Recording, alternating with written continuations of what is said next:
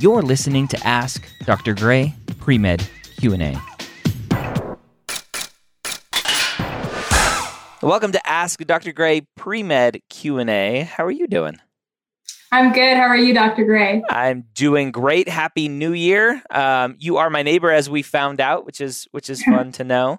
What can I help you with? Um, today, I have a question that kind of has to do with community college postbaccs. Okay. And specifically, how medical schools view them. Yeah. Um, and if in your experience, you've had students who did most of their prereqs at a community college who were still able to get accepted to more selective medical schools. Yep. Um, I know that in the past you've mentioned that Yep. going from university to a community college can be seen as kind of a red flag. But is that still the case if you have the MCAT and GPA to match what the school is looking for? The question is why are you doing classes at a community college? So there's there's multiple reasons. E- either number 1, you did poorly in undergrad and you you went to community college because that's just what fits your life and schedule now. Or you did well in undergrad but you need the prereqs and so you're doing them at a community college. Those potentially tell two different stories that that are one is obviously much easier to overcome than the other. What what's the situation for you? Uh, the situation for me is I did well in undergrad. Um, and my grandpa ended up dying my first semester. So my mom moved out to Colorado where he was, and I graduated early and came back out here to help her Okay. with some of that um, and like with the house that she was working on out here. And I had no idea what formal postdocs were at the time. Mhm. I've now realized that I think CU has one. They do. Yeah, Um, I'm very very good friends with the advisor there. Yeah, uh, but I'm happy with my decision. I really like the community college I go Yeah. to. I feel like I get very good one-on-one help, and it costs about a tenth as much. yes, that is a benefit. So it sounds like you said your undergraduate GPA is good, right? It's it's not Yeah. an issue. So for you, I wouldn't even give a second thought to doing it at a community college. You have a good Mm, reason awesome why you're doing it at a community college. You're not trying to prove anything because you already have proven your academic success at the institution that you were at before. And now you're just taking the prereqs and what you need to do to get into medical school at the community college. So, in my mind, not a red flag at all. Will there be some schools out there that still don't like it? Maybe, but screw them. yeah, I know a lot of schools say that they don't mind Yeah. community college, but then you just never really know. you never really know. I, I think hopefully, right, one of the silver linings of this pandemic is we're going to hopefully, and, and it was funny, I was just actually um, DMing with a, a director of admissions at a medical school um, on, on Instagram, and, and she said, uh, and I'm literally reading this because we just had this conversation. She said, COVID has presented many schools with an opportunity to reevaluate, reevaluate requirements and processes in terms of necessity versus preferred. And I think what's going to happen is schools are going to really do a really deep, hard look at their processes. And and and part of their rubric potentially is was it at a community college? Oh, mark off two points, right? And and do we need that? What's the point of that? Can we get rid of it? Is it truly hurting our students? Do the students who come from community college, do we have data that supports that they do worse in medical school? Or is it just some snobbery that we've continued for the last 30 years that we don't need anymore? And so I think hopefully one of the silver linings of COVID is that we get a lot of um, newer processes in place for medical schools that this whole community college garbage goes out the window. That would be awesome. Because, like, the way I think about it is the classes I'm taking are science classes, and science doesn't change depending on where you go. Mm-hmm. Science does not change. kind Yeah. of all the same everywhere. yeah, yeah, it's kind of nice unless you go to anti-vax university and then the science is maybe Yeah, a little bit the science is maybe not so scientific. Oh, don't bring that stuff up in in podcasts and videos. That'll that'll uh, hurt. Um, well, hopefully that helps. Any other questions? Um, I guess kind of along the same lines of taking classes at a community college. Do you know if medical schools view all classes that are taken at a community college as lower division? Because I know a lot of community colleges, like the one I go to, offers microbiology and anatomy and physiology. And if I were to have taken those in university, they would have been upper div. Um, but I know that that could be different. Again, I, I don't think for you specifically, upper division, lower division, nothing matters. You're not trying to prove academic capability. You are just out there taking the courses you need to take to get into medical school. Now, microbiology, anatomy, physiology, those are not prereqs for medical school. So the question for for you is why take them if they're not required?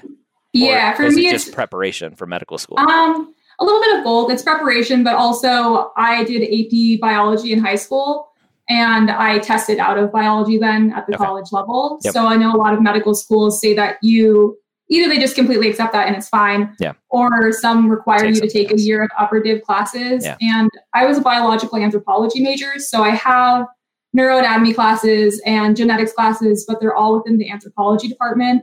Um, and I don't know exactly how those will be viewed by medical schools. yeah, I, I think take take what you can, and the schools are going to evaluate them how they're going to evaluate them. Usually, uh, the the microbiology will will probably count as the bio requirements. It's not. It likely won't be Cool. an issue. And and you can always this is the the type of thing where you can specifically reach out to a school, right, and say. Uh, look at the MSAR, right? The medical school admissions requirements the AAMC puts out. Unfortunately, you have to pay for it. Uh, and, and that will list some things for you in terms of requirements for each school. Um, or you can just reach out directly to the school um, without that and say, here's my situation. Here's the class I'm taking. Will this count? Mhm. Yeah, that makes sense. Awesome. And then I guess my last question, a little bit less related because it doesn't necessarily have to do with going to community college. Um, what would your advice be to students who are trying to figure out which schools to apply to? And maybe they have a GPA that's above the average for that school, but an MCAT in range, or vice versa. Is there one that you should be putting more emphasis on that makes you a good Neither. candidate for a school? Neither. Okay, interesting. Yeah. So I I go against the grain with this um, kind of philosophy in terms of picking schools. I don't think students should be picking schools based on stats. Every student does this, and you know what that does? it perpetuates the stats because That's true, yeah. students are only applying to the schools where they are in range or self-selecting. But what that does is the school only has those options to choose from, and that's those are the stats that come out every year to go here are the stats of students that we accept right but it's not who they accept that's just what they accepted right that's in terms of the the 10th percentile 90th percentile 50th percentile etc um, those are the students they accepted because so many students self-select all of those stats kind of stay the same. And unfortunately schools are not transparent and the the msar is not transparent with the the fringes of the the on the lower end is really where we're talking about, right? Of of Mm. what it what's the lowest MCAT you will accept? What's the lowest GPA you will accept? And I I gave a talk in Toronto last year, two years ago now, um, talking about transparency, and, and it was an admissions committee conference. It was for admissions officers, and and I gave the talk from the pre med voice. I, I said, "Here's here's where pre meds are pissed off with you all. Is you you're not transparent. You hide these cutoffs from students, and they don't know, and so they won't apply to your school."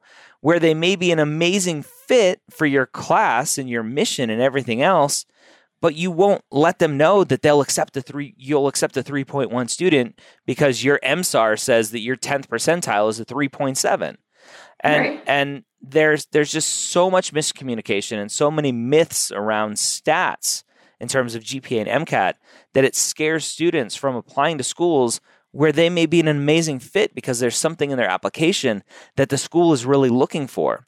And so I throw stats out the window and say, where do you want to be?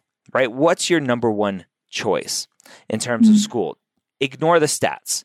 Right now, obviously, stats are important. I'm not saying stats don't don't matter, and you can get into Harvard with a 2.5 GPA. That's not what I'm saying. I'm saying start by not looking at stats.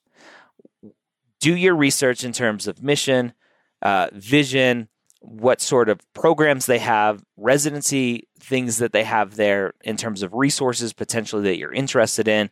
If maybe you're interested in dermatology or orthopedics or ophthalmology and they don't have that program at that institution, well, maybe think about not applying there. Now, 75% of students change their mind anyway once they're Yeah. in medical school. So that's a kind of a hard thing to look at. But it's a start. Look at location, look at weather, look at class size, look at curriculum type, look at all of these other things that will determine am I going to be happy here or am I not? And then as you start to build your list, do some some looking at GPA and MCAT and ignore the the median, right? The MSAR gives you median, which means mm-hmm. 50% of the class is below it, 50% of the class is above it. Doesn't really tell you anything. Look at that Yeah. 10th percentile and go, how close am I to the 10th percentile? Am I confident enough in my whole application to know that yes, I'm I'm right around that 10th percentile mark and they don't give me the how far below the 10th percentile mark they'll accept, uh, but I'm right around it and I'm confident that I'm a really good fit for the school that I'm going to apply anyway. That's great to hear. That is all, everything you've said today has been very reassuring for me and feels good to hear. Good. Anything else? That's all the questions I had for today. Awesome. Well, good luck to you. And uh, you. as a neighbor, maybe we'll we'll see each other down on Pearl Street one day. Yeah, maybe. Once it's safe. Thank you so much for joining me here on Ask Dr. Gray Pre-Med Q&A. Did you know that we record these live on Facebook at 3 p.m. Eastern on most weekdays? Search for Medical School HQ on Facebook and like the page to be notified. Don't forget to check out our amazing Facebook group, The Hangout, at medicalschoolhq.net slash group.